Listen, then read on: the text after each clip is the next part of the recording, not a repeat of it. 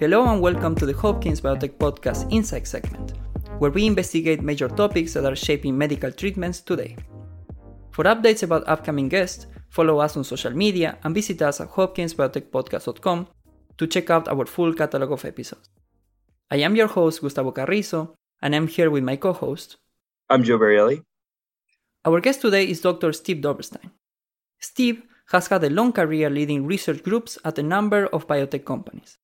Today is the founder and CEO of Kahili Holo Consulting, based in San Francisco, that supports biotech enterprises and early stage founders. Before his current venture, he worked for several years in Nektar Therapeutics, a company that he joined in 2010 as Senior Vice President and Chief Scientific Officer to lead all aspects of discovery research.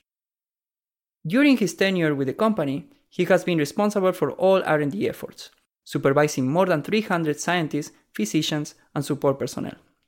Prior to joining Nektar, he served as Vice President of Research at XOMA, a monoclonal antibody discovery and development company, where he led the discovery and development of multiple antibody drug candidates from discovery through non-clinical safety, translational medicine, and PK/PD.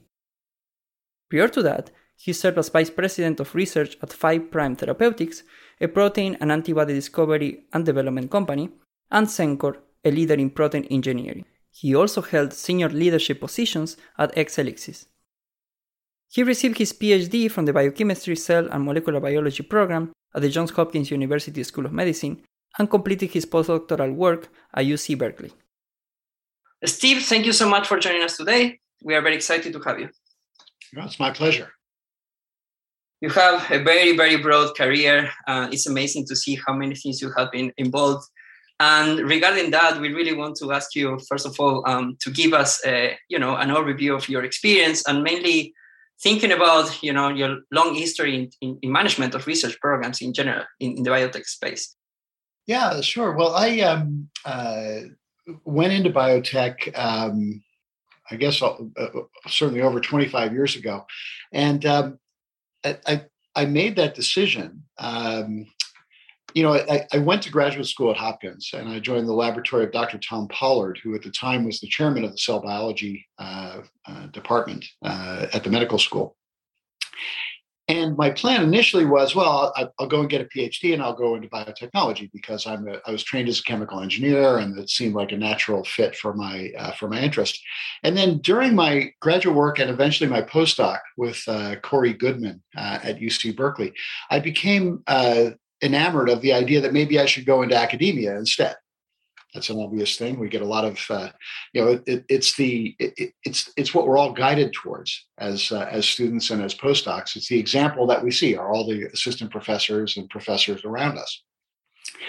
So I went through that whole process of uh, uh academic job interviews and those sorts of things, uh, and had a couple of offers. And then at the last minute, I thought, you know, it, every time I read an article in the general scientific literature in science or nature or whatever that really is exciting and is outside of my rather narrow field that I was studying at the time. Uh, it's always from a company and it's always got 100 authors on it and there's you know obviously a big effort that has gone on for several years with lots of people and it made me really question what i was thinking about academia that you know what i really thrive me personally what i thrive best in a, a, a larger organization where i could influence more a broader set of people uh, or in a small laboratory where I could focus on projects that I was most curious about. And I eventually, uh, my advisor, my postdoc advisor, Corey Goodman, was very influential in persuading me to go into biotech. He, he said, "Look, if if I were at in the early stages of my career now, I'd definitely go into biotech. Um, you know, it's it's where a lot of really interesting science is happening, and as long as you're not driven by a specific thing that you're really driven to solve, personally driven to solve. Um, you know, that's that's more what uh, the academic life is like. So if you can be broad based and think about medicines and treating patients and and uh, be broadly interested, that'd be really helpful. So that's what brought me into biotech. My early career was at Exelixis Pharmaceuticals, and um, you know there I worked primarily on small molecule drug discovery and um, and genomics. And I eventually, at the time, it was the early stages of the Human Genome Project. You know, the the, the, the initial project had just been finished, um, And it turns out that the idea of enumerating all the possible drug targets turns out to not be that valuable. You have to actually know what they do. I, I think we we all realize this now. This was a uh, you know 20 years ago, but um, so I got mostly interested in the idea of proteins as drugs and how do we take proteins that are encoded in the genome where they're not encoded to be drugs, of course, they're encoded in the genome to maintain homeostasis and control the immune system and things like that. But they're not they're not there to be medicines. And so I got interested in the idea of can we engineer proteins to be medicines? Can we take proteins out of the genome, discover new ones, figure out what their functions are, and then change those functions in a subtle way that makes them better medicines? And that's been the theme of my later the, the later part of my career uh, at every company I've been at. And you know, as you pointed out, I bounced around from company to company. Some of those were personal, uh, you know, location decisions and things like that, like we all make. Um, but I was very lucky to have a bunch of mentors early on who kind of taught me mostly what to do but to a certain extent, what not to do, right? You take lessons away from everybody uh, that you you brush up against, and that allowed me to finally, uh, you know, end the operational part of my career at Nektar Therapeutics, where I was for about ten years. And um, there, I got more involved in clinical developments and in management of very large groups of people. And so I've I've had the the, the luxury of seeing. Um, uh, you know the the commercial sector science from very small groups of 10, 15 people up to large groups of two or 300 people. And that's been, been really rewarding for me. So you said, right? I mean, I'm sure that just having maybe 10 people to 300 people is a big, big jump. And, you know, from your academia, academic um, training and everything, like, have you been getting those management um, training at all? Something that you taught yourself or, yeah, I mean, what, what defines that you then were successful in that? Yeah, yeah, that's a really good point. I mean, certainly those skills you don't learn those skills in in the laboratory in graduate school. You learn how to uh, how to operate the equipment and how to design a good experiment and how to give a talk, which is an important aspect of all of this, of course, how to how to communicate. Um, but for me, uh, you know, I think I was lucky that early in my career, before I went to graduate school, I spent four or five years uh, working out in the in the DuPont company as a chemical engineer that allowed me to kind of see how management worked and how people influenced other people to, to, to do what needed to be done. And I've always been the kind of person who enjoyed working as part of a team. And that's a, a fundamental question I think that individual scientists need to be aware of is would you rather work by yourself or would you rather work in a team? There's not a there's not a right answer and there's not a better answer to that. Um, because you know as as everybody finds out if you're successful in managing groups in biotech, that's a double edged sword. It means that you get to influence more people.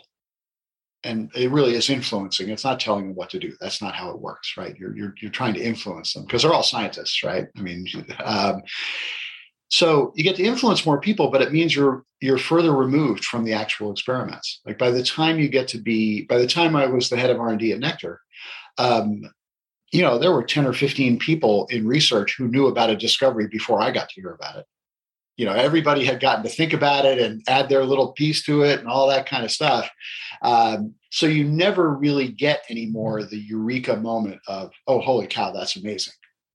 I mean, you get it, but it's removed by a couple of generally a week or two and a bunch of people in between. And that's a, an interesting um, trade off that we all have to decide whether to make or not.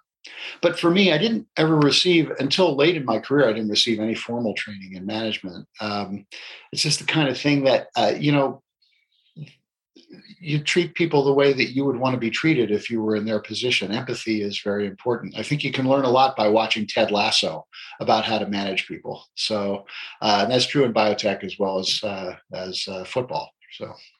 I'm, I'm glad we got our first Ted Lasso reference on the podcast here uh, I really, I really like the way that you describe uh, sort of reading papers at that very crucial moment in your career when you're trying to make that decision between academia and industry, and and really acknowledging that uh, a lot of crucial discoveries come out of biotech. And I'm wondering at that time what sort of the early biotech landscape was like. I mean, now you go to Cambridge or, or Kendall Square and you throw a rock and you can hit 300 biotechs, right? Um, just the the number of companies that exist and the amount of innovation that's going on now uh, is immense. But uh, I'm wondering how it was different back when you started. Yeah, that's a great question. There was um, certainly there were fewer companies back then, right? There were fewer entrepreneurs um, because there were fewer examples of success, right? There was Genentech and Amgen, um, you know, Biogen, companies like that who had been successful in the very early days of genetic engineering. Um, and then, you know, when I grew up in biotech, it was really the second, it was kind of the, the, the, the second wave of biotech companies. So um, Exelixis was part of that. Um, Affymetrix was part of that. Nektar was part of that uh, in its earliest incarnations. Um, so, um, you know, there there was a little bit of a small boom that happened. Of course, booms are always followed by busts. But um, you know, at the time, there were a couple of technologies that were advancing that were really remarkable. One of them was the ability to engineer and humanize antibodies. So in the past, people had taken mouse antibodies and kind of done their best to make them useful. And then, um, you know, companies like uh, Medarex, which was eventually acquired by BMS, uh, Dyax, uh, there were some others, Genentech, of course, who got to be good at making antibodies that you discover in mouse, making them more relevant to use in, in humans. That was really powerful. The other thing that was powerful was microarray analysis. Um, you know, when I talk about papers that really got me excited, the first one that I can remember about that was from a company called Affymax, which was the precursor company of Affymetrix, who had microarrayed peptides uh, onto slides. And then suddenly you can think about combinatorics. And it's one of the reasons proteins and nucleic acids are so seductive is that they're repetitive, you know, they're, they're sequences with a defined structure. It's not like you have to have a, uh, a representative sample of 10 to the 200th small molecules to screen. Right? There's, a, there's not that many combinations. So the, the idea that eventually grew out of that peptide microarray was the Affymetrix uh, uh, nucleic acid arrays which were really revolutionary and kind of changed how we all think about gene analysis. Those kind of things were really powerful. And um, of course, at the time, it was it was like science fiction when when you heard about it. You couldn't kind of couldn't believe it.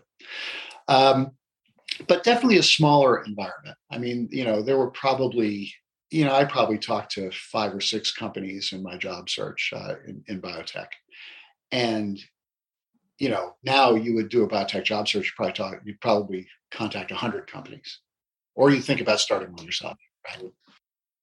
I remember uh, we saw a talk that you gave here when you came to visit us at Hopkins, talking about try to recon- try to find those protein interactions and and proteins that maybe they have, you know, like an extracellular um, function, and then how to transform that to um, to a therapy. And so I would like to hear now about about that work, um, hear about all of this amazing space of protein engineering itself. Yeah, um, it's been amazing uh, over the last 20 years or so to see how that field has evolved. And primarily, one of the things that's been really exciting is the combination of um, computational tools and robotics, uh, the ability to do medium to high throughput screening of different protein variants um, with the ability to predict predict which of those variants might be useful using uh, uh, using computational methods is really exciting. I mean, I, I started engaging with that kind of work at a company called Xencor, which is in Southern California, still still exists quite successfully, and um, you know, there we were using the computational tools initially simply to ask the question I, you know, if, if I want to change, uh, I, I, know a protein structure. If I want to change that, uh, some amino acids in that structure, most of those variants won't fold correctly. And that means they're useless to me.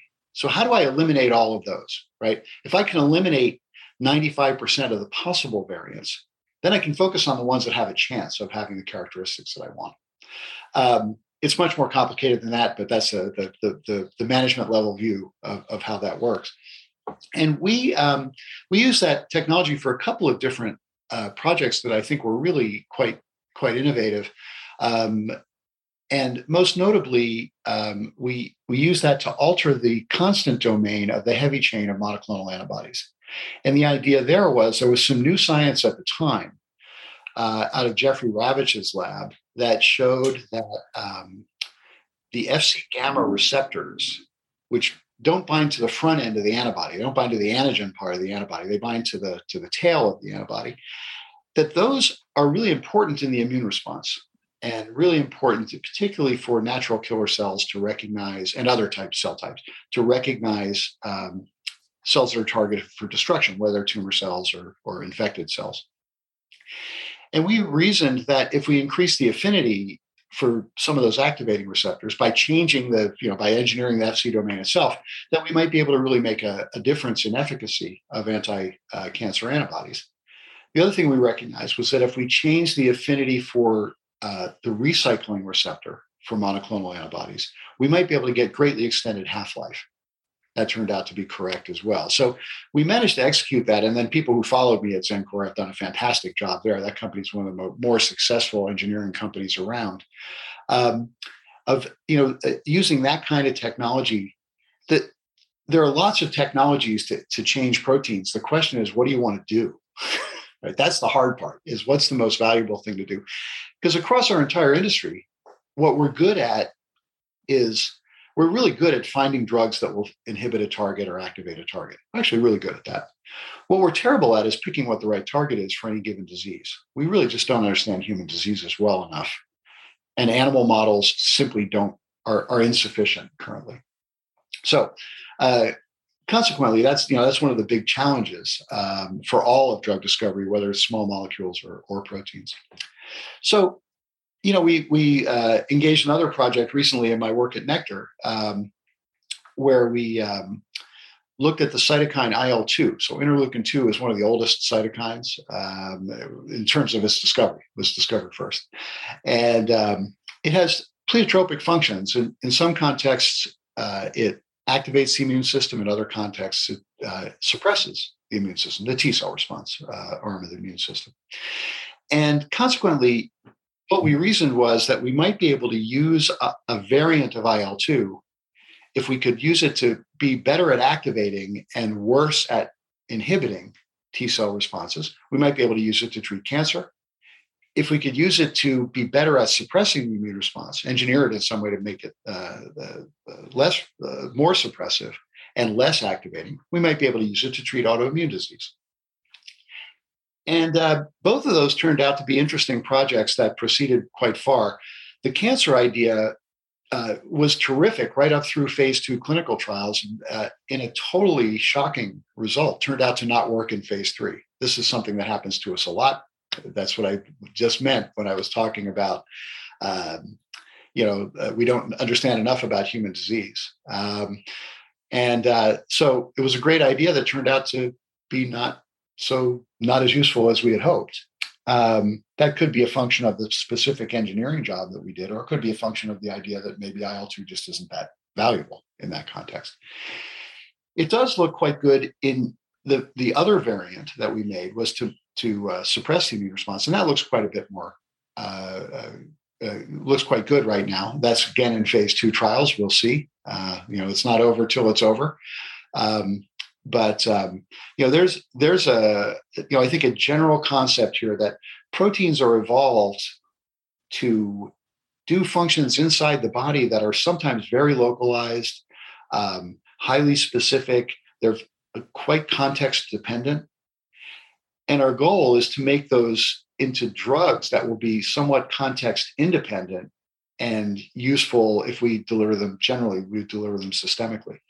So um, you know, I think one of the great unsolved problems as yet in protein engineering is how do we concentrate proteins at the site of disease where they can be mo- and make them active at that site and have them be inactive in the rest of the body.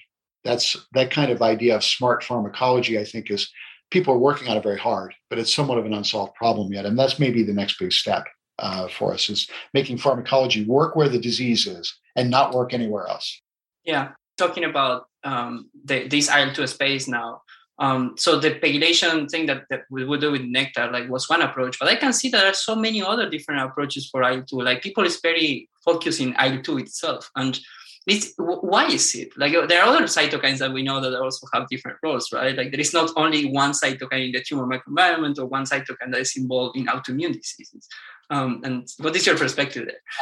Yeah, Gustavo, that's a great, that's a, a really insightful question. So there are a couple of things that impinge on that. Why is everybody fascinated by IL 2? There's a couple of reasons. First of all, I have a very strong opinion about the immune system that if you're going to work on cytokines, you work on the ones with the low numbers. The low numbers means they were discovered first. That means they're the most important, probably, right? Uh, we discovered them with tools that were available in the 1970s or the 1960s, right? Um, so that means they probably have pretty strong effects. IL 2 is that kind of molecule. Um, secondly, IL 2 was the first cancer immunotherapy drug.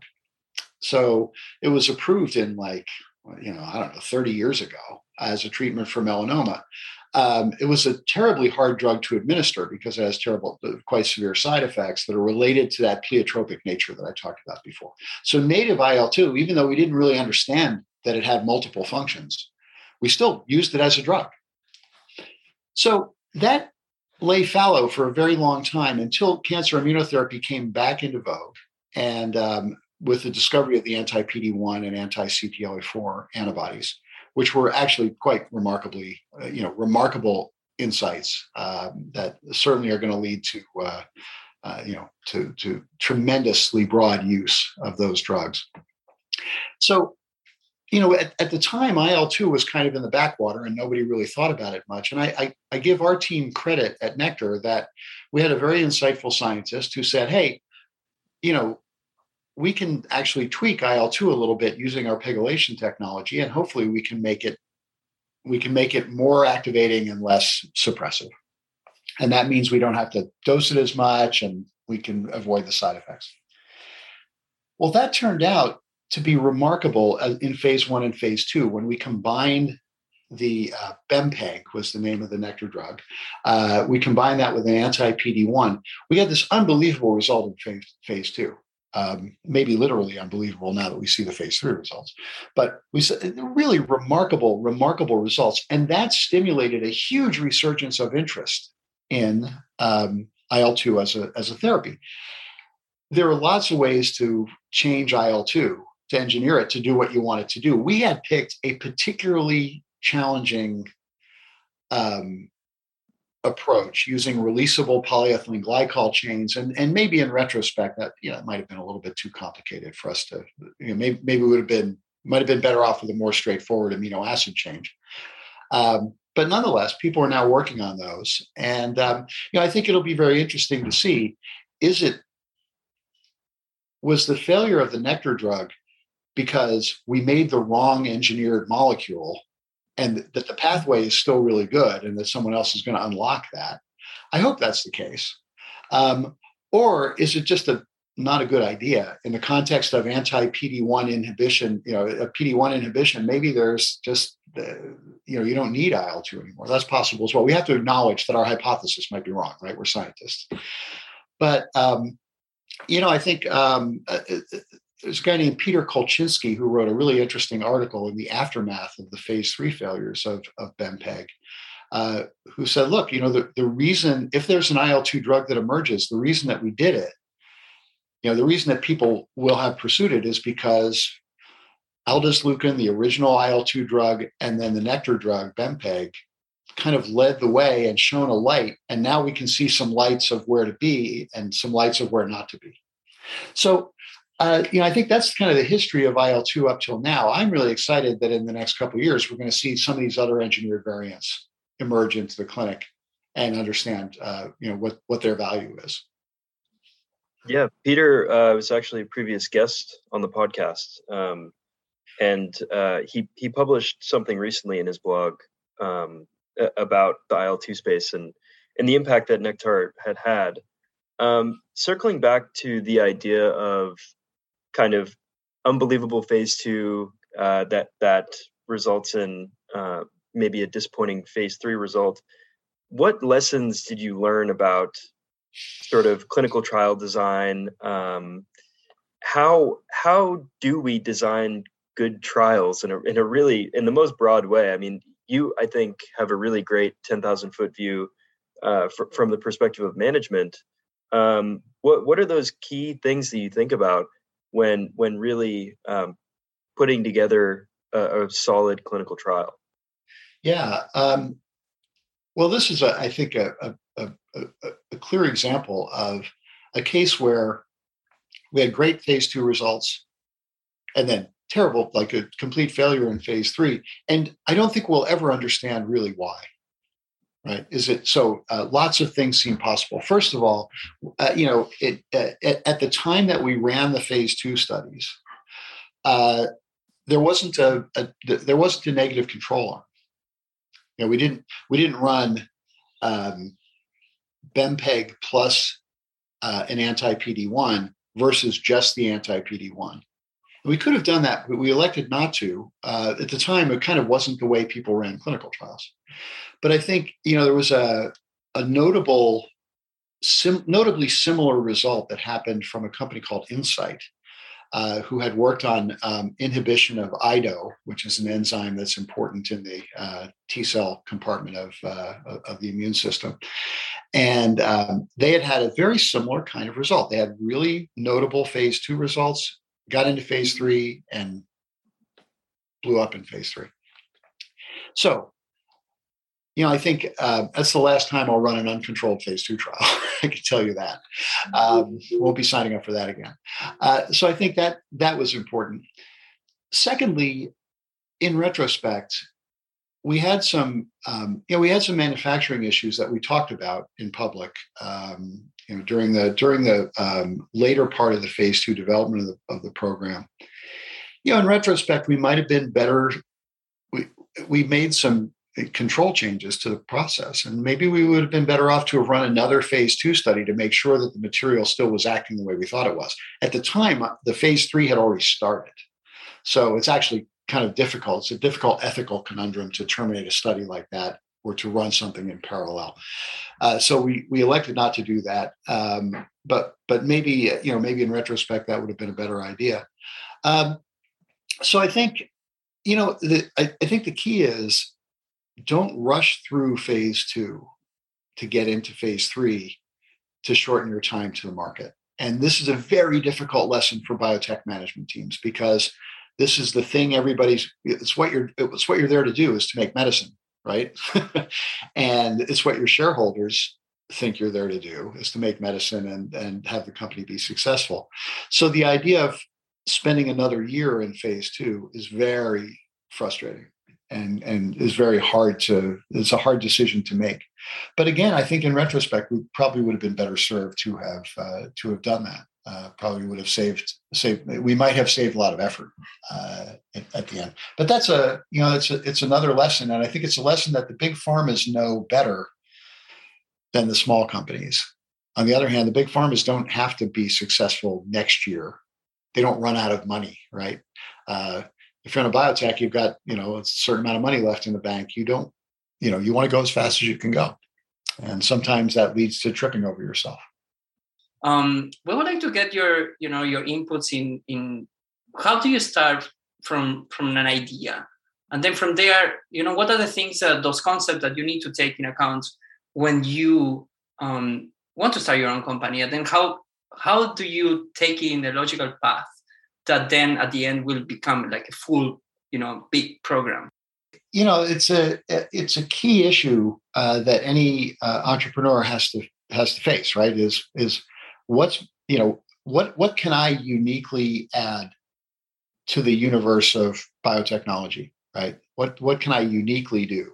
And um, so i think there's a couple of questions. One is is uh, is your idea you know truly truly original? You're the you're the right one and you're the right one to do it right? People to execute it. Um, is it broadly useful or are we talking about a single drug right? I mean, there are two different kinds of small companies. There are platform companies and there are, are, are molecule companies.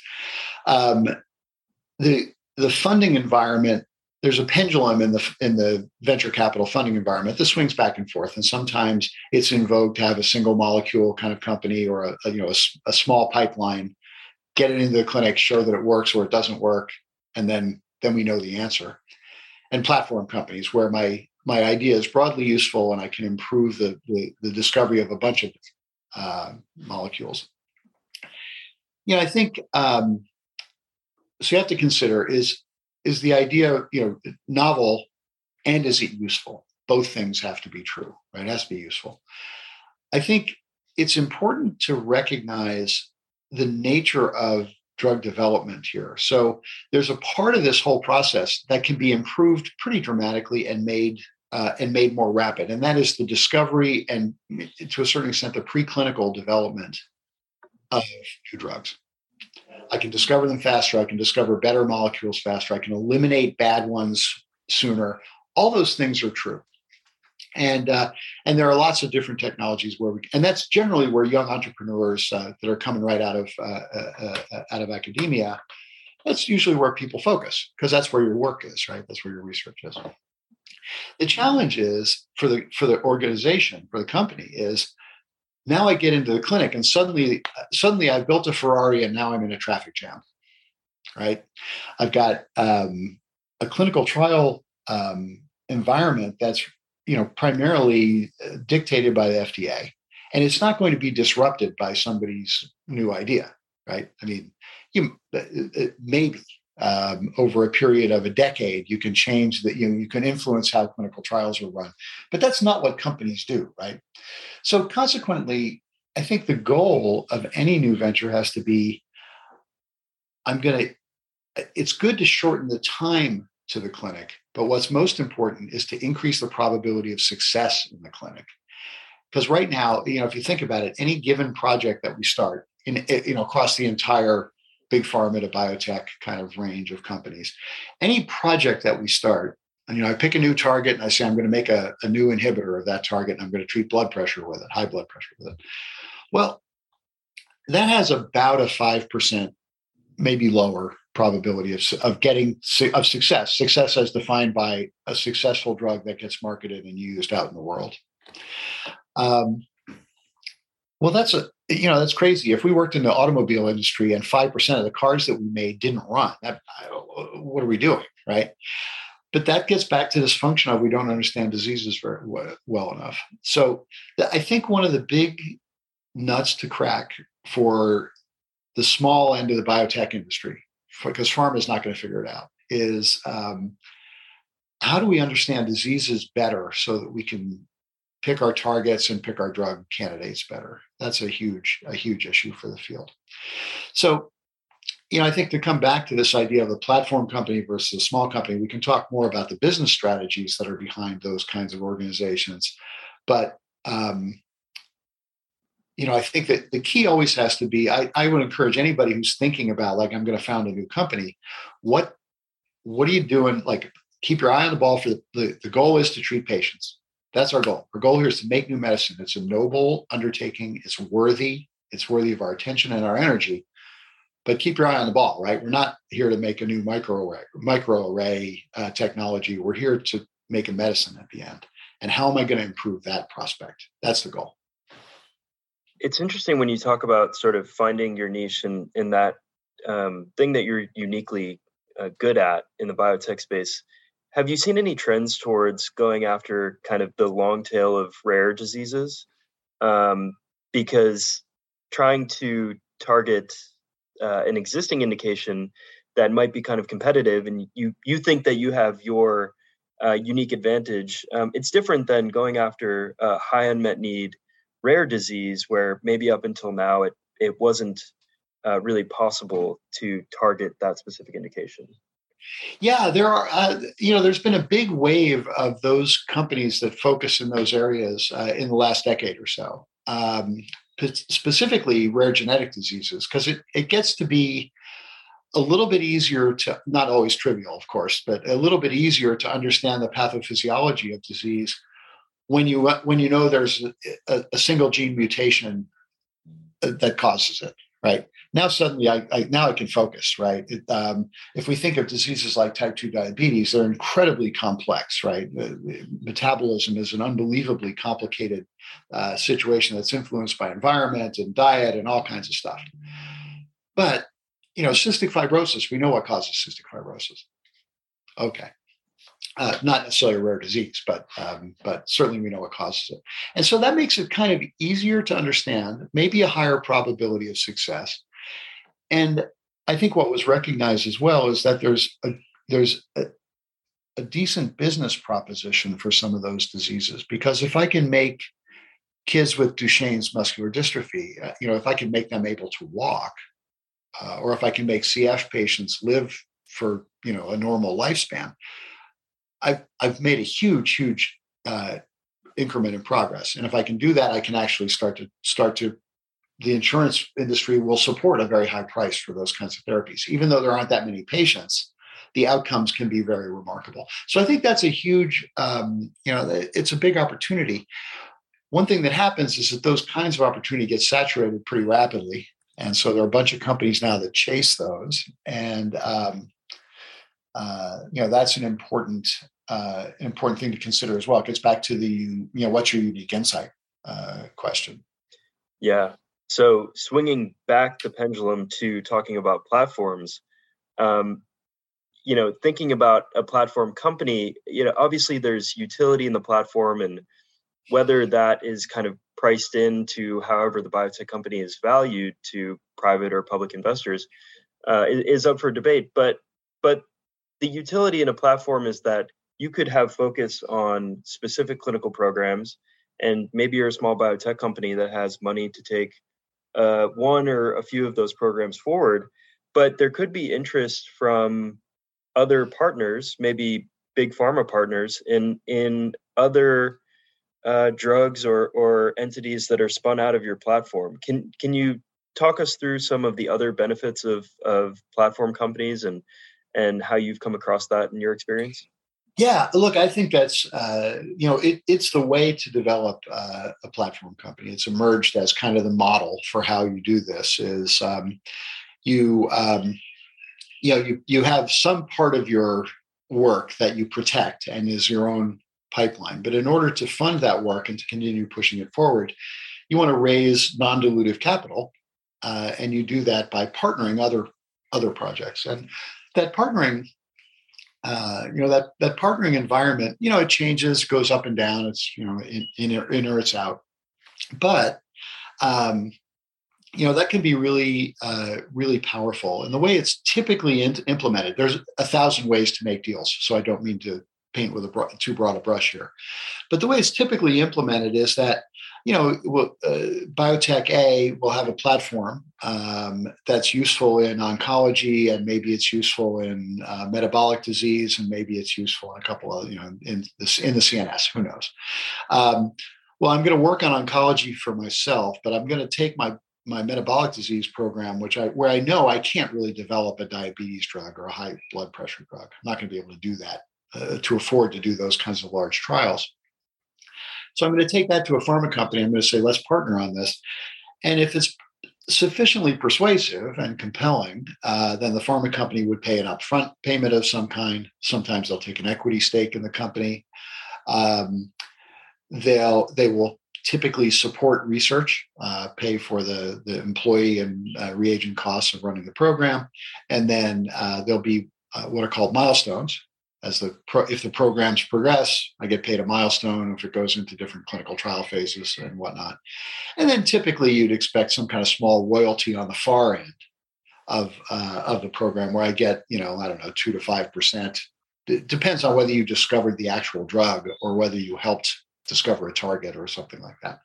But I'll get a get a royalty on the far end, and those are very very classic ways of trying to develop the company, right? It's like uh, it's like bootstrapping your company, where eventually you want to get rid of all those collaborations.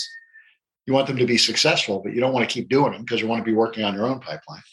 Um, but it's a very important kind of mid-stage um, way to develop a platform uh, platform company, and uh, you know those those uh, collaborations can be very successful and lead to multiple drugs. They can be unsuccessful, and uh, you know. But one of the best things that can happen is if you develop um, a technology that is useful among many drugs and then doesn't require more research. So, for example, I'm thinking of the work we did at Xencor, where um, the the uh, company has succeeded in um, engineering the FC part of antibodies, well, you can attach the FC part of an antibody to anything, right? Any any monoclonal, and suddenly now it's like a plug and play sort of thing, you know, uh, where the technology can be added to multiple different antibodies without any more effort, just a licensing effort. Uh, that can be really powerful, and I think it's been extraordinarily. They've done a great job at that company in uh, in evolving the company into into a real uh, real powerhouse using that kind of approach. So there's multiple ways to do it. It's, it's always, I think, uh, it's always in the mind of people that are doing platforms. Is I need to get validation from the outside world. If a pharma, if Amgen comes and does a deal with me, that's great. That means Amgen thinks what I'm doing is smart. That's a very important message for your investors. Also, they're paying me money. I don't have to go out and raise another round of uh, of dilutive financing. That's important as well. How is it about like being in a, in a board um, and you know so much the science and all of it but that once you transition to, to that position are you still involved in it or it's just not anymore the case? Yeah um, so the board of directors is really a different you know it's a different entity in a in a in a corporation and uh, you know are you still involved in the science? Well not if you're doing it right. Um, you know the, the job of the board is oversight um, of the uh, of the organization and making sure that the strategy is correct and that the overall decision making seems uh, seems to be correct. And you know, when you think about what a board does, you know, it, it of course, in every board meeting uh, that I've been involved in, there'll be some scientific discussion, and we'll and we'll talk about science, of course, right? But there's no there you know there, there's almost no possibility that i would sit on a board and say look you guys really have to do this project uh, or, or you know or, or i'm going to fire the ceo or whatever. Like that kind of stuff is, would be crazy right? So it really um, you know board you have to be kind of careful with boards of directors uh, what you know be careful what you what you ask for right? Because what you end up with is a high level business strategy discussion you know it, should the company set itself up to be acquired? Does it really make sense for us to be pursuing this market versus that market? Really it's a business administration model. And is the ceo the right ceo for the company? That's the fundamental question for the board.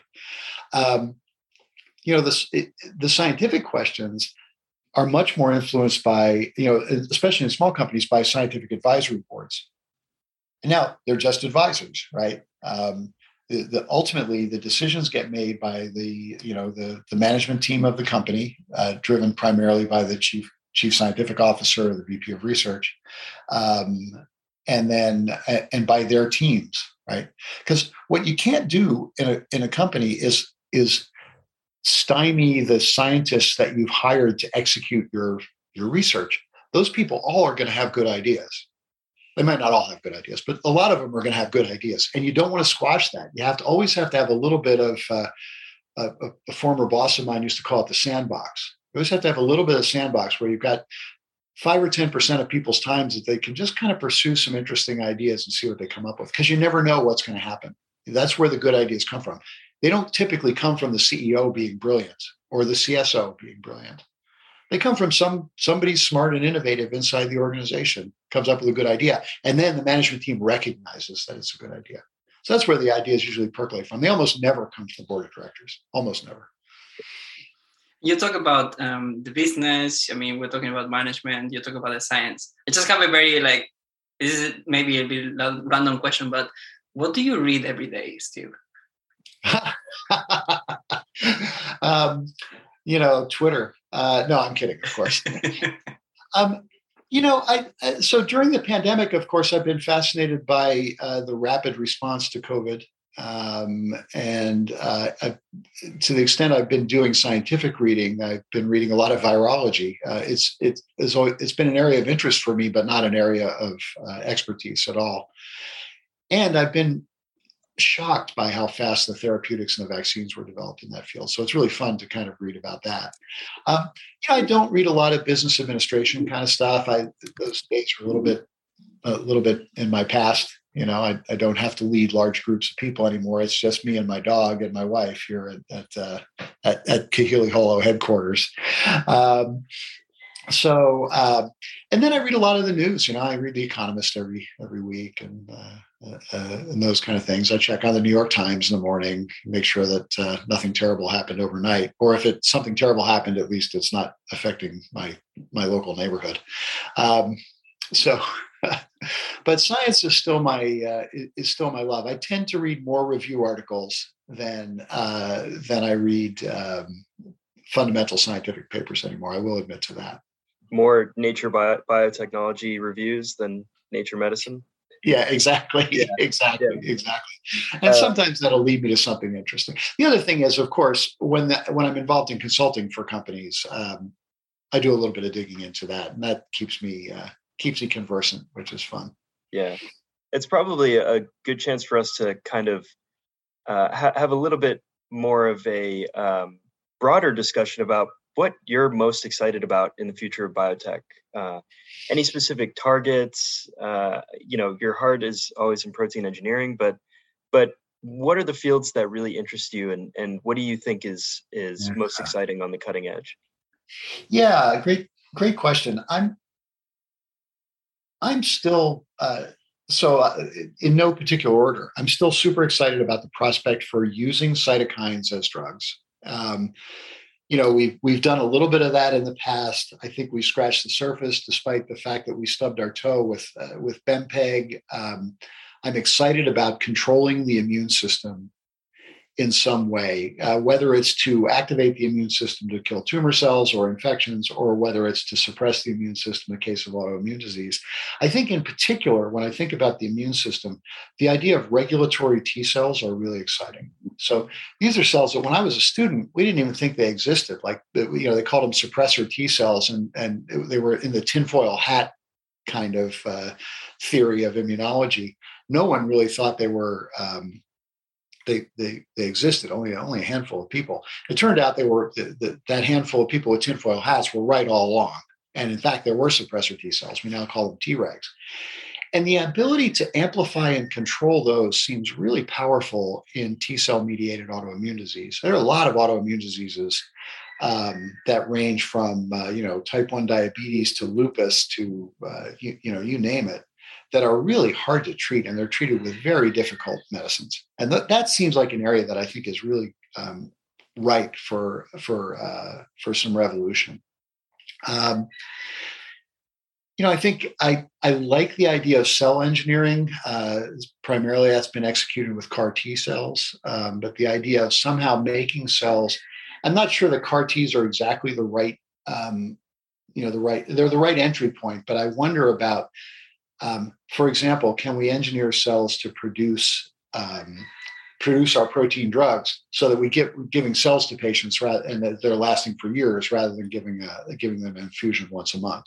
That would be amazing. Um, and um, you know, I think the the the most the most exciting work is work that's going to happen one step at a time in relative obscurity, which is figuring out how diseases actually work in humans. Like what is causing the underlying diseases? How do we how do we understand the difference? We, we sometimes lump diseases into a big pool, and then it turns out there were multiple things all along. I think type 2 diabetes is probably like that, what we call the metabolic syndrome. There's probably a lot of different diseases that are lumped in there. And how can we tease those apart and figure out how to treat each one I think is really critical. Because when we look at making medicines, that's the thing we're terrible at is understanding the disease uh, at the beginning. Yeah, I appreciate your emphasis on understanding the human biology and not just the drug development target drug interaction um, yeah. part part of biotech. Yeah, yeah, we're really we're really good at making new drugs. I mean, uh, you know, if we've got a target target based drug discovery, you know, has had some really notable um, successes. Uh, you know, certainly the um, the statins are you know kind of the prime initial example, even though statins work a different way than the uh, inventors thought they did. Nonetheless, uh, at least they were target based. Um, all of the drugs that control HIV now and have turned HIV into a chronic disease um, uh, are uh, target based drug discovery uh, success stories. Um, you know um, but it's picking the targets and you know that we know the successful ones because they became medicines and patients got treated. Um, the, the, failures are the ones that are frustrating. Yeah, I, I think we want to close out the rest of our time by talking about something that we know is is important to you, and and we think it's a really uh, kind of noble and valuable effort, and that that's sort of shepherding the next generation of biotech founders, and and you seem to put a lot of emphasis on on you know emboldening people to go out and start companies and you know eh, take their ideas and and make them into uh, clinical discovery and and foundational medicine. So can you uh, talk to us about your efforts and in, in doing that and and really you know why you've sort of taken that role and later in your career? Well, yeah, it's an interesting question. I, I think that um, you know, for for my whole career, I, I it you know, it turns out that when you get into drug development, when you get into the stage of drug development, companies are typically run by old people, people like me, um, and that's with good reason, right? Uh, there are uh, there's a lot of clinical development that is based on regulatory strategy, and that's an experience based game where the rules don't change, and you can't really disrupt it. So having 20 years of regulatory affairs experience is super powerful for a head of regulatory affairs. It, you know, you're not going to come out of graduate school and suddenly revolutionize that. So in development stage companies, that tends to be more important. But um, you know, we, uh, uh, you got to harness the energy of, of, of youth and the innovation of youth in in inventing new things and having new insights. Um, so the goal always, you know, my goal as a manager was always you hire the best young people that you can find, you know, and you give them a little bit of freedom to do some stuff that you might think is a little bit crazy. And then you have to recognize good ideas when you see them.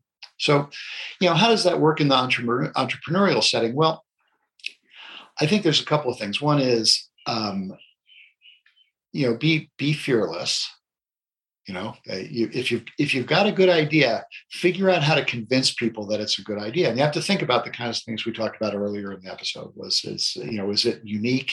Is it important? Am i fixing a problem that needs solving? Um, and can i convince other other people of that? Because you're going to have to convince some you know some uh, financial backers to, to to get going. It's always a good idea to have a um, you know if you can figure out a way to monetize the company and the invention early on so that you can kind of sell like for example selling picks and shovels instead of trying to discover drugs right off the bat that's a good way to build kind of build confidence in the technology and build confidence in your team. Um, i think it's important that young entrepreneurs recognize that biotech industry is not like the tech industry where you know uh, Mark Zuckerberg is still the CEO of Meta, right? Um, that's typically not what happens in, in biotech. You found a company, you're the CEO for a while, or you're the head of research or whatever. And then at some point, the company gets to be really big and it turns into one of those development stage kind of, you know, more of a dinosaur kind of company where the investor, uh, you know, the board brings in a more experienced management team. That happens. It's okay. Right. So, um, the idea that you start your first company on isn't going to be the last good idea you have, I promise you. It probably isn't the best idea you're ever going to have. So we see a lot of serial, serial entrepreneurism uh, in biotech. And I think that's really powerful, right? Especially for a young entrepreneur. I come out of I come out of uh, grad school or my postdoc. I found something new. Maybe I spent a couple years working for a biotech company, so I get my feet wet. Then I found something new. I get it started. Um, if it's successful, I'll inevitably lose control of it. Either that's okay, I've checked my ego at the door and I just want the company to be successful and I want to be part of that. Or I say, well, okay, that's cool. I'll go, you know, like let's bring in bring in the uh, the next team and I'll go do another one because I've got another idea. And this happens a fair amount, and it's not just young people, of course. Um, you know, uh, the um, um, I worked uh, when I worked at Five Prime Therapeutics. Our, our founder Rusty Williams, you know, quite a visionary guy, um, had founded a company before. He uh, had uh, been the head of research at uh, research and development at Chiron Corporation, and then founded this company Five Prime. And then eventually, you know, he uh, got moved on to his next thing, and now he's this the CEO of another another venture that he's found. Even though Five Prime was inordinately successful, so this happens a lot um, and um, you know don't uh, don't don't be afraid to to fail. It's way better to succeed, of course, but don't don't be afraid. Uh, don't be afraid to fail. Um, I think that the extent to which I try to help people who are starting out in this area is just getting them to kind of understand what you know, like what are the details of the universe they're acting in? How do they deal with potential partners? How do they deal with the boards and stockholders and venture capitalists and things like that? Uh, sometimes they listen, sometimes they don't. That's okay. That's how entrepreneurs are. You know, we're all that way. We're scientists too, right? So sometimes you listen, sometimes you don't. But I try to just make sure that people have some good advice because it's something that you can't, you don't really get a lot of, right? And sometimes, you know, like, have you? It, it's just helpful to have somebody say, "Have you thought about this or that?" Like maybe that maybe you want to move in this direction. That might be a really good idea, or maybe you need to explain this more clearly because I'm not understanding it, or you know, a, a venture capitalist might not understand it. So, you know what? I, I've I've always felt that to kind of wrap up my thoughts here. You know, there are two things that are good in, uh, uh that I've felt really good about in my career. One is making medicines is important and it's valuable and it's a benefit to society. It's worth doing. It's a noble undertaking. Secondly, um, you only get to do that once or twice in your whole life that you make a new medicine. Almost never happens. And for and for some people who are really successful, it doesn't happen at all. Um, so what else is a benefit about our industry? Our industry allows a really strong, good way for our tribe of people, our science, you know, scientists, biologists, and, med- and medics, um, to execute science in a way that benefits society and gives them like kind of a, a stable way to be scientists. Um, I think that's really important because otherwise, we built an academic community that can't continue to expand at the rate that it needs to expand. So this is a way for scientists to have uh, a chance to do other stuff and to be scientists in a different context um, that I think is really is really powerful and really beneficial to our community. So that's what I that that's what kind of drives me in that regard. Um, thank you for for you know taking this time to be with us, and thank you for you know giving all of this knowledge that I'm sure is going to be very useful for our listeners. And yeah, again, like really, really big thank you. Well, well, it's been my great pleasure. Thanks a lot, guys. Gustavo, Joe, it's been great talking to you, and I hope we get a chance to talk again.